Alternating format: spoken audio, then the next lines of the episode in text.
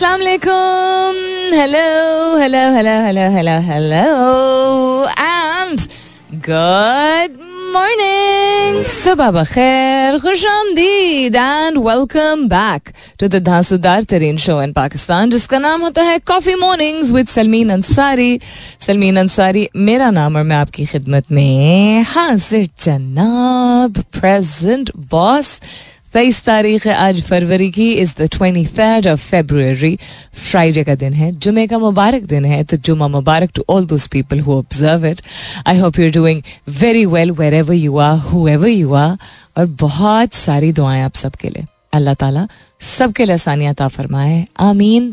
सुमा हम जब टॉक्सिक इन्वायरमेंट या टॉक्सिक कल्चर की बात करते हैं तो उमूमन लोग किसी इदारे की तरफ़ इशारा कर रहे होते हैं।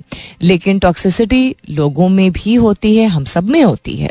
और हमारे घर में भी होती है, हमारे दोस्तों में भी होती है। हम किसी इदारे में अगर काम करते हैं, वहाँ हमें टॉक्सिक कल्चर अगर महसूस होता है, यानी कि घुटन महसूस होती है, ज़्यादती महसूस होती है, नाइंसाफ़ी महसूस होती है काम करने का फ्रीडम जो है, वो हमें नहीं जो हमें अपॉर्चुनिटी मिलनी चाहिए कि फ्रीली हम काम कर सके, वो हमें लगता है कि हमें दबाया जा रहा है सिर्फ़ एक तरीके से काम करना। सवाल ना पूछना। सवाल पूछने की इजाज़त आपको नहीं होगी। घंटे बहुत लंबे हो सकते हैं।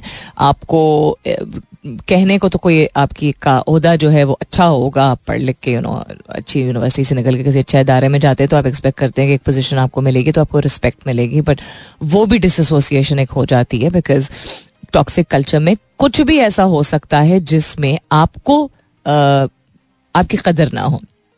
तो I you know I was just thinking कि हमें टॉक्सिक कल्चर्स को uh, में कभी भी नहीं रहना चाहिए इंसान को लेकिन दो चीज़ें हैं। एक एक ऐसा तो नहीं है कि हमारे माहौल में हमारे माशरे में हमारे ख़ानदानों में कोई ना कोई ऐसा शख्स ना हो जिसकी वजह जिसके इर्द गिर्द बैठना ही मुश्किल ना हो जाता हो। या जिसकी बातें सुन के या इवन आप टेलीविज़न पे अगर आप देखते हैं इट्स नॉट जस्ट पॉलिटिशियंस कोई ना कोई ऐसा शख्स ज़रूर होता है. So I think it's very important to understand कि ये कोई एलियन चीज़ नहीं है. ये कोई अजूबा नहीं है. जो ये ऐसा कोई फिनमिना नहीं है जो कि हम ज़िंदगी के और Um, हिस्सों में नहीं एक्सपीरियंस करते हैं. लेकिन हाँ हम पे दबाव इसलिए ज़्यादा होता है टॉक्सिक कल्चर में क्योंकि हमें उन्हीं लोगों के साथ उसी माहौल में रोज़ाना बहुत सारे घंटे गुजारने होते हैं और शट आउट करना बड़ा मुश्किल है। आई रिमेंबर एक दफ़ा एक आ, मेरे लाइन मैनेजर बॉस जो भी कह लीजिए बहुत साल पहले की बात है बहुत साल पहले मैं इदारे में काम करती थी। उनका बहुत टैलेंटेड थे इंटेलिजेंट थे प्रोग्रेसिव थे लेकिन मैं ऑलरेडी एक्सपीरियंस कर चुकी थी। टॉक्सिक कल्चर को उसी इन्वायरमेंट में पहले। वो जब आए थे तो कुछ चीज़ें बेहतर होना शुरू हुई थी, लेकिन फिर टॉक्सिसिटी उस तरह की एक और ही तरह की दिखनी शुरू हुई, क्योंकि आपको कुछ लोगों को एक जैसा माहौल बहुत पसंद है। तो ऐसा नहीं होता सिर्फ़ कि इदारों में जो हेड्स होते हैं या जो सीनियर पोजीशंस पे होते हैं, उनकी वजह से सिर्फ़ टॉक्सिक कल्चर हो। कभी कभार हेड बहुत अच्छा होता है, लेकिन वर्कर्स ऐसे होते हैं, जिनको क्रिएटिव काम नहीं करना, या कोई यू नो मुख्तलिफ़ चीज़ नहीं ट्राई करनी, या they don't want to go the extra mile या वो एक ही तरीके से काम करना चाहते हैं तो एक तो ये चीज़ पहचानना ज़रूरी है। दूसरा, हर शख्स में, बिल्कुल जिस तरह हर शख्स में अच्छी और बुरी आदतें होती हैं, उस तरह हम सब में एक लेवल ऑफ़ टॉक्सिसिटी होती है। हम उसको बहुत अच्छी बात है, अगर उसको बाहर नहीं लेके आते हैं, या that does not represent the bigger part of who we are बहुत अच्छी बात है, लेकिन ये मत समझा करें कि अगर वो शख्स आपको टॉक्सिक लग रहा है, कोई और सामने वाला तो आप में नहीं होगा। फ़र्क सिर्फ़ ये है कि उसने उस चीज़ को अपनाया। बुरा करना, बुरा कहना नेगेटिव एनर्जी ऑल दैट एक तो ये बात हो गई। दूसरी, तीसरी ये चीज़ कि जब हम अच्छे इदारों के लिए we vie for you know working in good organization या we vie for getting our children married into good families getting married into any arrange marriage का जो सिस्टम होता है कि बच्चे हमारे जो अच्छे खानदानों में जाएँ, अच्छे मुल्क में जाएँ, अच्छे इदारे में जाएँ हम किसी अच्छे माहौल में काम करें तो अच्छा माहौल आपसे भी बनता है सो आपकी भी एक रिस्पॉन्सिबिलिटी होती है। अगर कोई एक ऐसा माहौल ऐसा है, खासतौर पर अगर काम के हवाले से बात की जाए, जहाँ आपको टॉक्सिसिटी महसूस हो रही है तो फिर एक बात कभी आपने सोची है कि आपको नहीं पता था, ठीक है, कि वहाँ पे जाती होगी नेगेटिव एनर्जी होगी, मनफी नोयत की बातें होंगी, कड़वी बातें होंगी, बहुत ही रोबोटिक तरीके से काम कराया जाएगा। लेकिन फिर आपने क्यों नहीं सोचा कि आप और किस्म के काम तो कर सकते हैं, भी तो कर सकते हैं। दिस इज़ समथिंग दैट अब तो अपॉर्चुनिटीज़ भी डिफरेंट है और शुक्र है कि लोगों का रवैया भी मुख्तलिफ़ हो गया है। शुक्र है कि इवन इस्लामाबाद जैसे शहर में और इवन इस्लामाबाद इसलिए मैं कह रही हूँ, क्योंकि ब्यूरोक्रेटिक शहर है तो यहाँ का एटीट्यूड लोगों का भी और यंगर जनरेशन का भी पहले जो होता था कि मेरे डैडी ये करते हैं और मेरे डैडी वो करते हैं।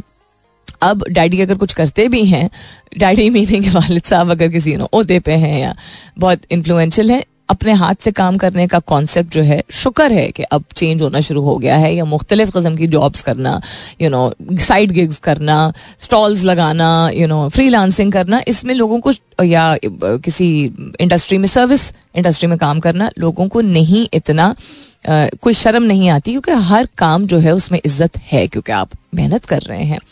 लेकिन आई एम जस्ट सेइंग कि अगर आपको किसी इदारे में एक सीट पे बैठ के सूटेड बुटेड करना था काम और ये आपका गोल था, जो कि कोई गलत बात नहीं है। लेकिन इसलिए आपका गोल था, क्योंकि आप वेटरी तो कर नहीं सकते।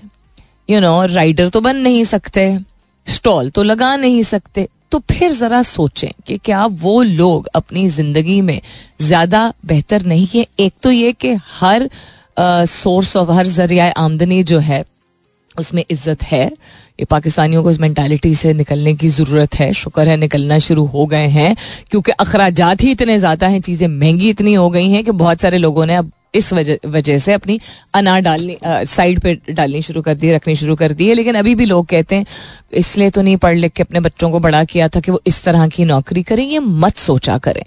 बिकॉज़ एक, अगर महँगाई है and you can do anything to change how expensive things are तो you can definitely embrace the opportunity ये जो एक वो शिकायत होती है ना, इसलिए तो नहीं पढ़ लिख, इसलिए कि का, क्या क्या मतलब होता है? उसका मतलब है कि अगेन आप एक ओहदे पे कुर्सी पे, एक सर्टन यूनिफॉर्म में आप एक्सपेक्ट कर रहे हैं कि बच्चा काम करेगा या मियाँ काम करेगा या भाई या बहन काम करेगी तो वो उसमें इज़्ज़त है तो ये गलत। एंड देन अगेन अगर कोई राइडर है या कोई डिलीवरी बॉय है या कोई वेटर है या कोई फ्रीलांसिंग करता है ट्यूशन देता है और वो टॉक्सिक एनवायरमेंट में नहीं काम करता तो उसकी ज़िंदगी क्या बेहतर नहीं है? तो when you think about whatever your goals are ahead of you please understand कि कभी कभार और कभी कभार से ज़्यादा भी हम अगर इस तरह की सोच रखते हैं तो ज़िंदगी हमें टेस्ट इसीलिए करती है।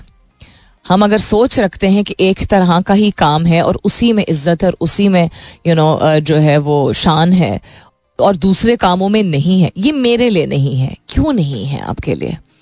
सो so, अगर आपके लिए इसलिए नहीं है बिकॉज़ आपको आता नहीं है तो ये तो ह्यूमिलिटी है। इसमें तो आजजी है। लेकिन ये मेरे लिए इसलिए नहीं है क्योंकि आपने एक सर्टन कस्म की ज़िंदगी इमेजिन की थी और उससे हट के अगर कोई की चीज़ की जाए तो वो कमतर है। तो ये एनर्जी आपकी ज़िंदगी में आपको सबक सिखाने के लिए नेगेटिव एनर्जी कभी कभार आती है। कि आप किसी इदारे में काम कर रहे होते हैं और वहाँ वहाँ टॉक्सिसिटी होती है। और फिर आप कहते हैं, मैं किधर फंस गई हूँ या किधर फंस गया हूँ? ज़रूरी नहीं है।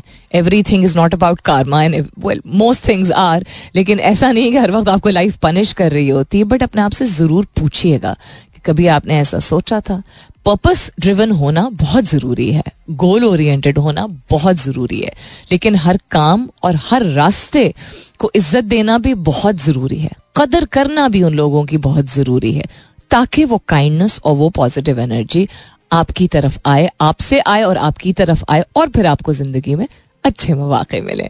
What's happening around the world the tamasha continues in our country Maryam set to become Punjab C M S P M L N lays claim to 199 seats in provincial assembly अब ये भी एक्सपेक्ट कीजिएगा कि बड़ी restrictions आना शुरू हो जाएँगी, जो कि पीडीएम के दौर में भी आई थी डिफरेंट मीडिया के चैनल्स पे और प्लेटफॉर्म्स पे, जहाँ बहुत मोहतात होके बोलना पड़ेगा।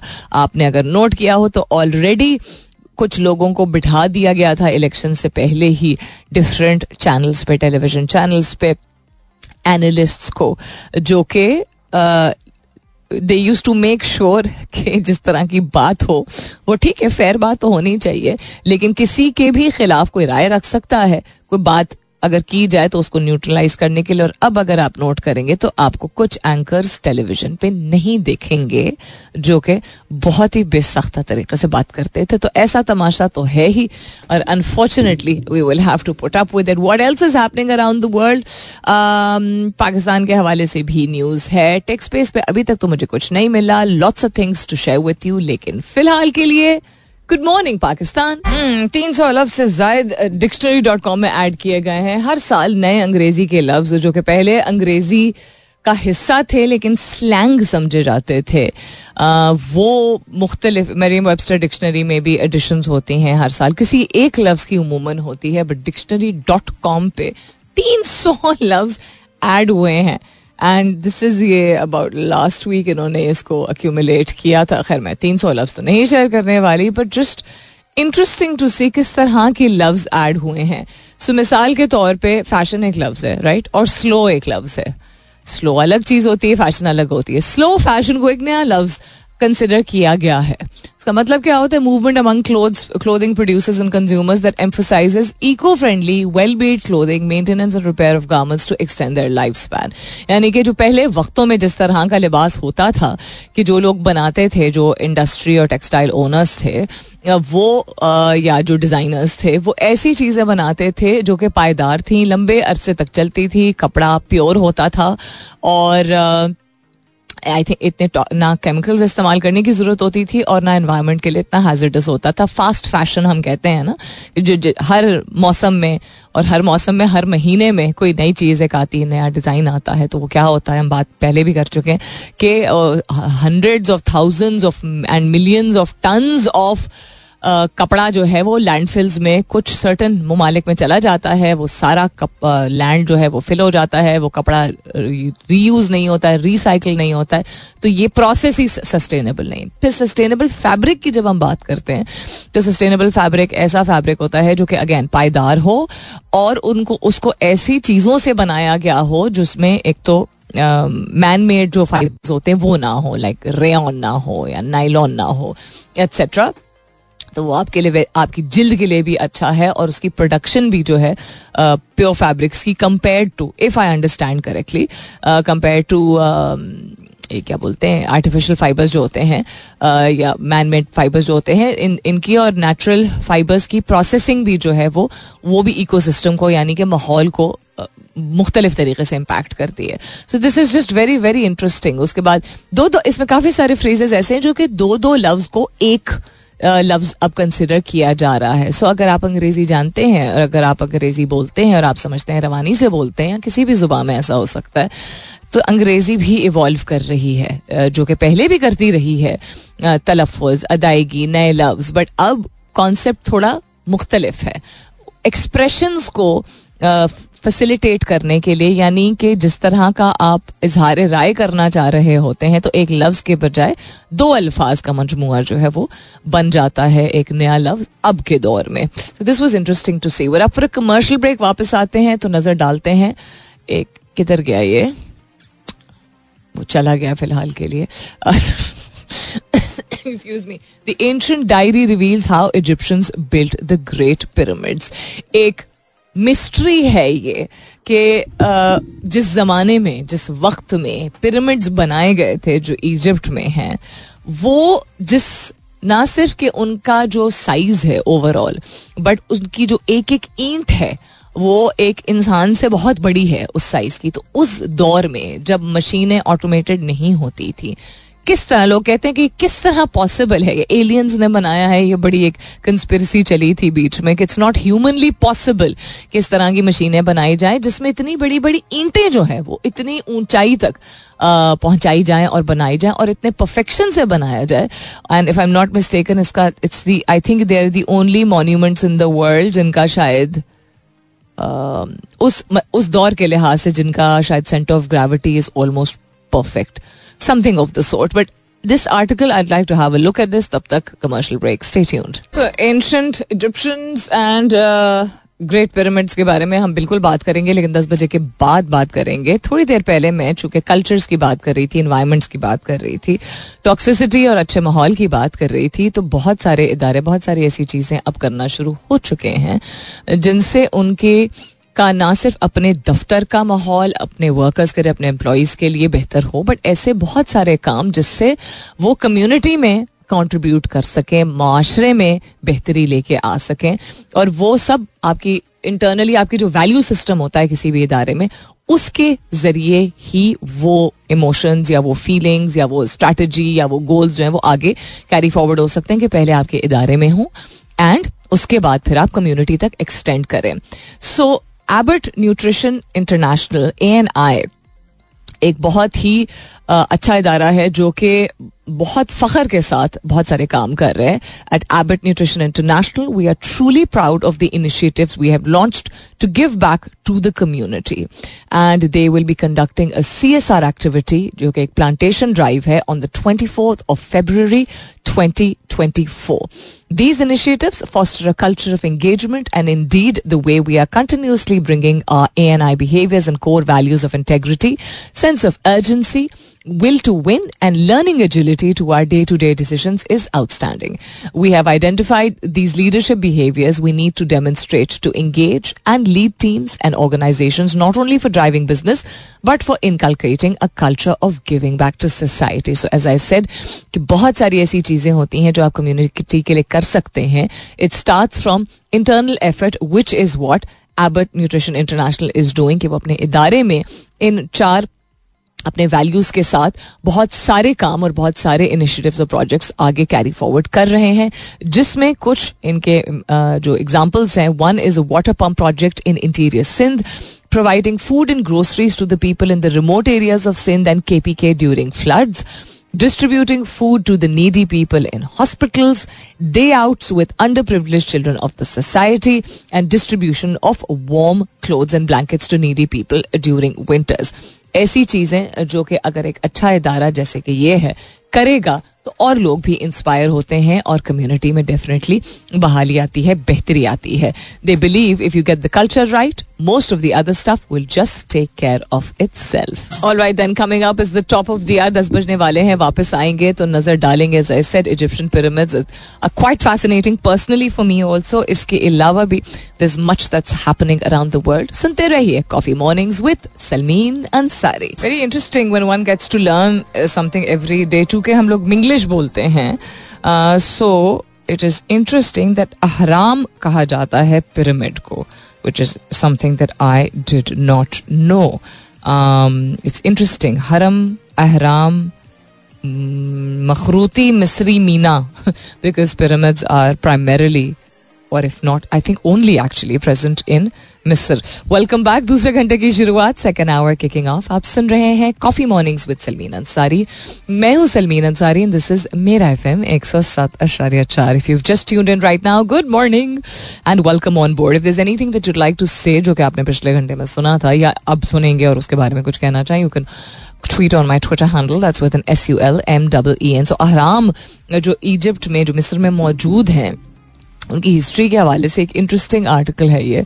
काफ़ी लंबा आर्टिकल है। सबसे फैसिनेटिंग चीज़ अगर आपने कभी तस्वीर देखी है तो आपको मालूम होगा कि एक उनका जो एक उनकी जो ईंट है, उसके ऊपर अगर कोई शख्स बैठता या खड़ा होता है तो वो उसके आधे साइज़ का भी नहीं है। मतलब एक चौथाई साइज़ का एक इंसान और फिर पूरी ईंट, उससे भी बड़ी। और भारी तो आप सोच भी नहीं सकते कि कितनी होती है। सो पिरामिड्स ऑफ़ गीजा जो हैं वो यानी कि गीज़ा के अहराम, ये दुनिया की मशहूर तरीन और हैरत अंगेज तरीन स्ट्रक्चर्स में इसका शुमार होता है। वंडर्स ऑफ़ द वर्ल्ड में तो होता ही है बट इंजीनियरिंग परस्पेक्टिव से इसको आज तक मुकम्मल तौर पे समझा नहीं गया ये कि how were they put together so original limestone अभी भी बहुत सारे इन पिरामिड्स में मौजूद है।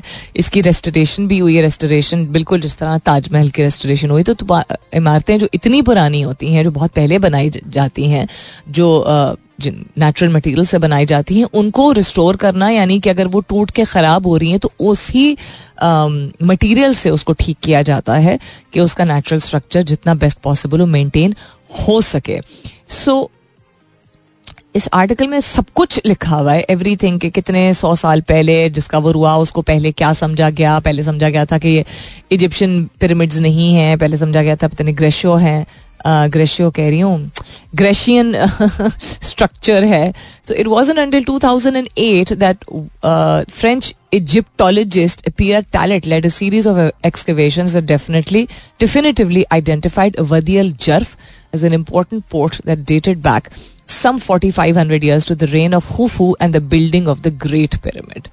Um, so it was समझिए कि 15 साल 10-15 साल पहले इसकी कंप्लीट कंप्लीट तो नहीं काफ़ी हद तक इसकी हिस्ट्री अंडरस्टैंडिंग और लिंक क्रिएट किया गया of the existence of these pyramids इसके अलावा भी इसमें बहुत कुछ था बट आई थिंक फ़िलहाल के लिए this is more than enough to share treasures in the caves हैं, इसमें बहुत सारी चीज़ें एक्सकवेट की गई हैं। एक्सकवेशन का मतलब होता है कि किसी पुराने जगह पे जब आप जाते हैं तो आप वहाँ अगर गार हैं तो गारों में से या अगर ज़मीन की सतह के नीचे से बहुत सारी चीज़ें जो कि दब जाती हैं, दबा दी जाती हैं, जो hundred of thousand of years old हो, वो निकाल के जब आप देखते हैं, उनको समझते हैं लेबोरेटरीज में उनको स्टडी करते हैं, जायज़ा लेते हैं, फिर अंदाज़ा लगाते हैं कि ये चीज़ कितनी पुरानी है, किस चीज़ की बनी हुई है, कब से यहाँ मौजूद है, किस चीज़ के लिए इस्तेमाल होती थी etcetera etcetera huge article material use to build the great pyramids came from all over Egypt ये इंटरेस्टिंग एस्पेक्ट इसका है कि पूरे मिस्र के मुख्तलिफ़ इलाकों में से चीज़ें इस्तेमाल, मंगवाई गई थी। इस एक मकाम पे ये पिरामिड्स को बनाने के लिए। लाइम स्टोन मंगवाया गया था basalt granite copper oh copper also I didn't realize कि कॉपर भी यूज़ किया गया होगा to mix and make the Intas और in order to transport these material swiftly and smoothly artificial waterways were build at Giza wow so that goods को travel by boat as much as possible यानी कि वहाँ पे नहरें नहीं थी, नहरें बनाई गई ताकि कश्तियों में लाद के ये सामान ले जाया जा सके। The waterway is flooded in the summer अच्छा फलाना फलाना फलाना, काफ़ी कुछ है ना, इसलिए मैं कह रही हूँ मोटा मोटा इसमें से निकाल रही हूँ। Working man it has long been accepted बहुत अरसे से ये इस बात को मान लिया गया there large labour force build the great pyramid बहुत ज़्यादा हज़ारों की तादाद में लोगों ने इसको बनाया था। लेकिन अक्सर लोगों ने ये इस बात पे बहस की है कि वर्कफोर्स किस किस्म का था। सो so, बहुत सारे लोग कहते हैं कि जो लोग काम करके बना रहे थे वो आ, उनको स्लेव्स के तौर पे रखा गया था। एंड यानी बंदिश में रखा गया था और उनको ज़बरदस्ती ये काम करवाया जाता था। लेकिन कुछ अब रिसर्चर्स और आर्कियोलॉजिस्ट कहते हैं कि नहीं, ऐसी बात नहीं है मिल के इस चीज़ को बनाया गया था और उसकी पेमेंट भी मिली थी स्किल्ड वर्कर्स को इस्तेमाल किया गया था। So anyhow just overview of the fascinating existence of the pyramids ऐसे इसमें बहुत कुछ है बट एटलीस्ट ये तो मालूम पड़ गया है कि इनको, इसको बनाने के लिए लोग इस्तेमाल किए गए थे। किसी किस्म की एलियन ने नहीं बनाया था मशीन जिस तरह की बनाई गई थी उस दौर के लिहाज से बहुत एक स्ट्रेटिजिक तरीके से अकॉर्डिंग टू दिस आर्टिकल समझा गया था आ, कि किस कितनी कितना वक्त दरकार होगा कि कौन सी चीज़ें दरकार होंगी कितना इतनी मज़बूत इमारत टाइप चीज़ बनाई जाए What else is happening around the world? We are due to apply for another IMF loan. What's going to happen to this country? Pakistan presents position on Israel in ICJ today, International Court of Justice में हम Pakistan statement देगा. Foreign office ने कहा है related to Israel which is fantastic because ऐसा तो नहीं है कि अपने मुल्क में तमाशा चल रहा है तो हम एक्सक्यूज में जो इर्द गिर्द हो रहा है दुनिया में जिन चीज़ों के लिए आवाज़ उठाने की ज़रूरत है वो आवाज़ ना उठाई जाए। ऑल दो दिस इज़ इंटरेस्टिंग दैट अब जो है वो इस प्लेटफॉर्म पे आवाज़ उठाई जा रही है just I think just as the government is about to be formed but I think maybe that is the sensible thing to do Pakistan will present is position at then going advisory proceeding of the International Court of Justice in the case on Israel on Friday also in case मतलब आप लोगों ने शायद देखा ही होगा passport जो होता है, उसके ऊपर आपका जो वो पासपोर्ट बुकलेट है डिपेंडिंग ऑन के आपको कहाँ का वीज़ा मिलता है. लेकिन um, या आप कहाँ जाना चाह रहे होते हैं, लेकिन उस पर एक स्टेटमेंट लिखी होती है, उसकी शुरू के ही एक सफ़े पे कि ये बुकलेट वीज़ा मिलने के बाद आपको इजाज़त है कि इस बुकलेट के बेसिस पे आप कहीं भी जा सकें, सिवाय तमाम ममालिक के, दुनिया के। सिवाय Israel we don't recognize the state of Israel right in case you have notice this before that's what our stance has been on Israel since the very beginning of time देखते हैं कि क्या स्टेटमेंट और put forward करते हैं officially not के उसको condone नहीं किया गया आई बिलीव फॉरन ऑफ़िस की तरफ़ से पहले कंडोन किया गया है but not as loud and not on this platform. What else is happening around the world? Internet बहुत स्लो चल रहा है सो मैं इसीलिए आराम आराम से वो एक दो आर्टिकल्स जो हैं, उनको तफसीली तौर पर मैंने शेयर किया है आज। Supreme Court issues clarification over C J P ईसाज remarks amid smear campaign top court condemns organise campaign against judiciary stresses constitutional avenues अच्छा ठीक है भाई। कैरी आउट करे, वैसे भी जो कोई, नहीं भी कोई कुछ कर रहा होता, उसके ऊपर भी इल्ज़ाम लगाया जा रहा है। I am sorry but that is the reality now पिछले दो साल में देख चुके हैं हम, किसी ने कोई छींक भी मारी है तो वो उसको उठा के जेल में डाल दिया गया है और दिस इज़ अ फैक्ट उन लोगों से जाके पूछी है कि जिन्होंने अगर यू नो सड़क किनारे खड़े हुए हैं, लेकिन उनको मुंसलिक किया गया है किसी एक पार्टी के साथ या किसी एक कॉन्सेप्ट के साथ वेदर वो बलोची हों, जो इस्लामाबाद आए थे, अभी इतनी सख्त सर्दी में, या वेदर वो पीटीआई के सपोर्टर्स हों, कोई भी हो मतलब आपको एक मूवमेंट से जो कि इस्टेब्लिशमेंट जिसको नहीं सपोर्ट करती है, या नहीं अग्री करती है इतफाक नहीं करती है उनकी सोच से लोगों को जेल में डाला गया है, आठ, नौ महीने के लिए डाला गया है। सो अब ये कहा जा रहा है कि इट्स अ स्मियर कैंपेन अगर सीजेपी ने या लेट से किसी और ने बहुत ही यू नो सीनियर अहदे पे क्या कहते हैं किसी, अपना फ़र्ज़ निभा रहे हैं, लेकिन कोई ऐसी बात कर रहे हैं जिससे आवाम जनरली नहीं इतफाक करती है तो उसको अब स्पेयर कैंपेन बोला जाएगा। हो भी सकता है कि कोई स्पेयर कैंपेन चला रहा हो, मैं क्या जानूँ? I am not part of it so I don't know लेकिन ये एक रियलिटी है कि जो आवाज़ उठाने का जो कॉन्सेप्ट था, जो कि उठाया जा रहा, उठाई जा रही है बहुत सारी चीज़ों के लिए उन आवाज़ों को क्वेश्चन बहुत ज़्यादा किया जा रहा है पिछले कुछ सालों में। And that is a very dangerous state because ऐसी चीज़ों के बाद फिर लोग या बिल्कुल खामोश होकर दोबारा मर जाते हैं। मतलब उनका ज़मीर या उनकी हिम्मत या बिल्कुल ऑपोजिट होता है।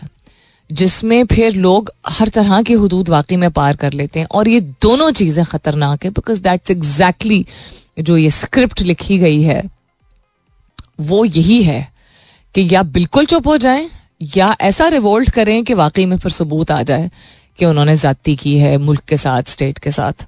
So be very careful I am not the kind of person who believe in being scared क्योंकि इंसान डरता है तो डरता सिर्फ़ ऊपर वाले से है, लेकिन हकीकत यह भी है कि हम इस दुनिया में फ़िलहाल मौजूद हैं और हमारे इर्द गिर्द हमारे बहुत सारे प्यारे होते हैं। तो आवाज़ उठाने की खातिर आप अगर सिर्फ़ आवाज़ उठाएँगे किसी सब्सटैंशियल चीज़ पे, लेकिन आपको नहीं मालूम कि इस तरह के फोर्सेस किस तरह की एक्शंस um, ले सकते हैं। So then just be very careful अगर आप इतने निडर हैं कि आप कुछ भी बोलना चाहते हैं और बोल देंगे तो go ahead and do so I am not one of those people is to say don't speak up because we kept quiet for very very long और फिर की और है जी फॉर्मर रावलपिंडी कमिश्नर ने कल जो बात की और उन्होंने ना सिर्फ़ ये कहा कि मैंने गलत बात की समझ ही रहे हैं कि क्या हो रहा है उन्होंने ये भी कहा कि behest of a political party यानी एक किसी पॉलिटिकल पार्टी ने उनको कन्विंस किया था कि ये बात की जाए कि रिगिंग हुई है।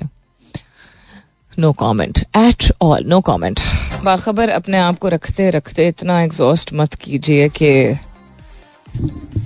फ़ंक्शन ही ना कर पाए। That's what is happening I think with lot of people who are watching the news consistently तो लोग जो कहते हैं ना कि हमने तो देखना ही छोड़ दिया है। दैट इज़ नॉट ट्रू इसमें बहुत कम सच्चाई है, क्योंकि अगर इंसान मायूस होके या दिल बर्दाश्ता होके या यू नो गमगीन होके न्यूज़ अगर कह रहे हैं कि नहीं देख रहे हैं, उनमें बहुत मुश्किल होता है अपने आप को इस तरह का शख्स बनाना कि आप परवाह ना करें। आपको चूँकि परवाह है तो आप बाखबर रख रहे हैं। एंड इतना डिसिप्लिन होना मुश्किल हो जाता है उन लोगों के लिए, ख़ास तौर पर अगर वो ज़िंदगी के अपने ऐसे मरहले से गुजर रहे हैं, ऐसे दौर में हैं जिसमें उनके पास वक्त है। तो वो अपने मुल्क, अपनी फैमिली इस, इन्हीं चीज़ों से हम टॉक अबाउट एल्डर्स अपने आप को अपडेटेड रखते हैं, मसरूफ रखते हैं। They would rather feel sad and angry you know but be inform than not be than stay aloof about things and you know they will feel empty so meaning to say कि हमारे बड़े जो होते हैं, जो हम कहते हैं ना, मत देखा करें, फलाने ड्रामे बोरिंग मत देखा करें, फलाना न्यूज़ मत देखा करें। वो अपनी ज़िंदगी के एक ऐसे जोन में होते हैं जहाँ वो अपने दिमाग को और किसी तरीके से डिस्ट्रैक्ट नहीं कर पाते हैं, क्योंकि उन्होंने अपनी पूरी ज़िंदगी किस चीज़ को जाना है? फैमिली को बेस्ट देना, नौकरी में बेस्ट देना, ख़ानदान को बेस्ट देना, अपने आप को बेस्ट देने की उनको आदत ही नहीं है। तो बात फरागत की सिर्फ़ नहीं, क्योंकि उनके पास वक्त है। बात यह है कि उनको अपने आप को being okay with own with their own selves अपने वजूद के साथ सिर्फ़ कंफर्टेबल होना, उन, उसकी आदत नहीं है। कुछ आदतें उनकी होती हैं, जिस तरह बहुत सारे बड़े जो हैं, वो गार्डनिंग का उनका शौक होता है नहीं होता है तो दे टेक अप गार्डनिंग या वॉक करने का या किताब पढ़ने का। अखबार अभी भी हमारे यहाँ तो अभी भी अखबार आता है। शुक्र है सिर्फ़ दो आते हैं। आ, लेकिन पहले तो चार अखबार आते थे दो लोगों के लिए। But point being that generally उनको अपनी यू you नो know, अपनी नशो नुमा के लिए जहनी जज्बाती और जिसमानी नशो नुमा के लिए बहुत सारी चीज़ें करने की आदत नहीं होती क्योंकि वक्त ही नहीं था उन, उनके पास क्योंकि उन्होंने वक्त ही नहीं निकाला तो अब वो क्या करेंगे? वो जो उनके इर्द गिर्द है उसी को एब्जॉर्ब करेंगे और अपने आप को उसी तरह मसरूफ रखेंगे so be gentle with them मैं मेरे फेजेस आए हैं मैंने बहुत उनको टोका भी है अपने पेरेंट्स को इस बात पे कि माजरत के साथ के बंद करें भाई। नॉन स्टॉप नहीं देखा जा सकता। जो पाँच बजे, आप हेडलाइन सुन लें। अब वो हेडलाइन के चक्कर में जो पाँच बजे से ग्यारह बजे तक या दस बजे तक नॉन स्टॉप एक हफ़्ता था पूरा इलेक्शन वीक जो था बीच में, जो यही हो रहा था।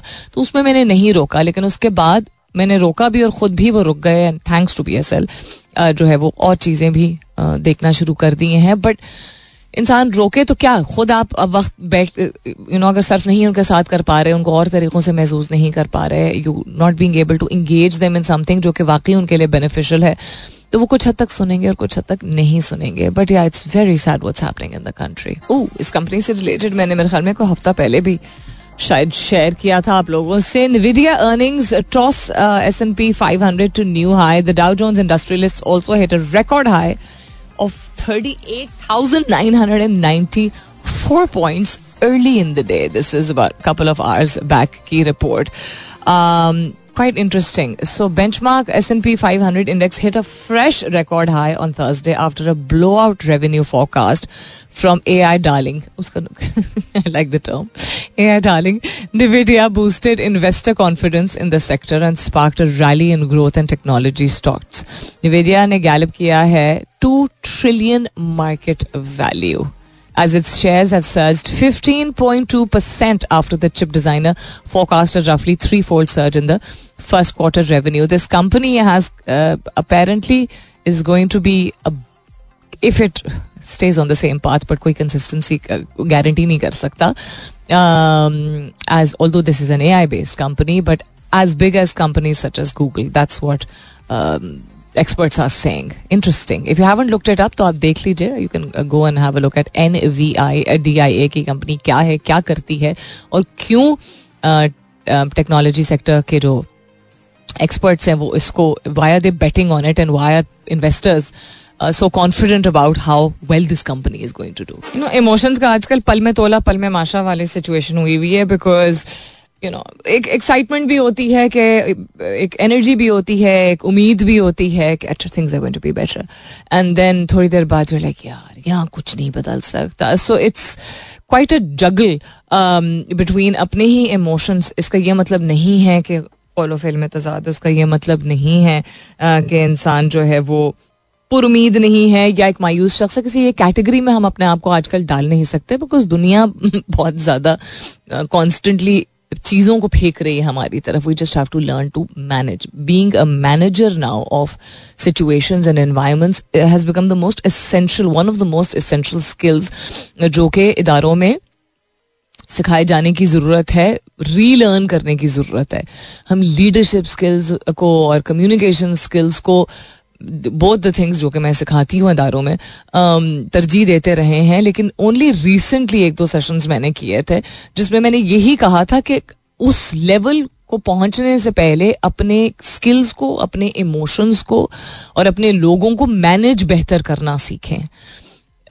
मैनेज uh, करने में आप उनको मौाक़े दे रहे हैं कि वो अपने आप की अपनी जो उनकी जो असलियत है उनका जो बैकग्राउंड है प्रोफेशनल एंड पर्सनल उसको छुपाए बगैर सामने लेके आ भी सकें और यू नो एक जेनुअन तरीके से अपने आप को एक्सप्रेस भी कर सकें, ताकि एक इन्वायरमेंट उनको ऐसा सेफ़ लगे कि वो काम करने का उनका दिल भी चाहे। जिसका ये मतलब नहीं कि बैठ के लोग सिर्फ़ पॉलिटिक्स के बारे में कॉफ़ी टेबल पे बात करें that's not what I am saying but managing emotions and managing ourselves and managing our teams and managing our family is a very very underrated skill जो कि इसको रिवाइव करने की ज़रूरत है because the world is very volatile अपना बहुत सारा ख्याल रखिएगा।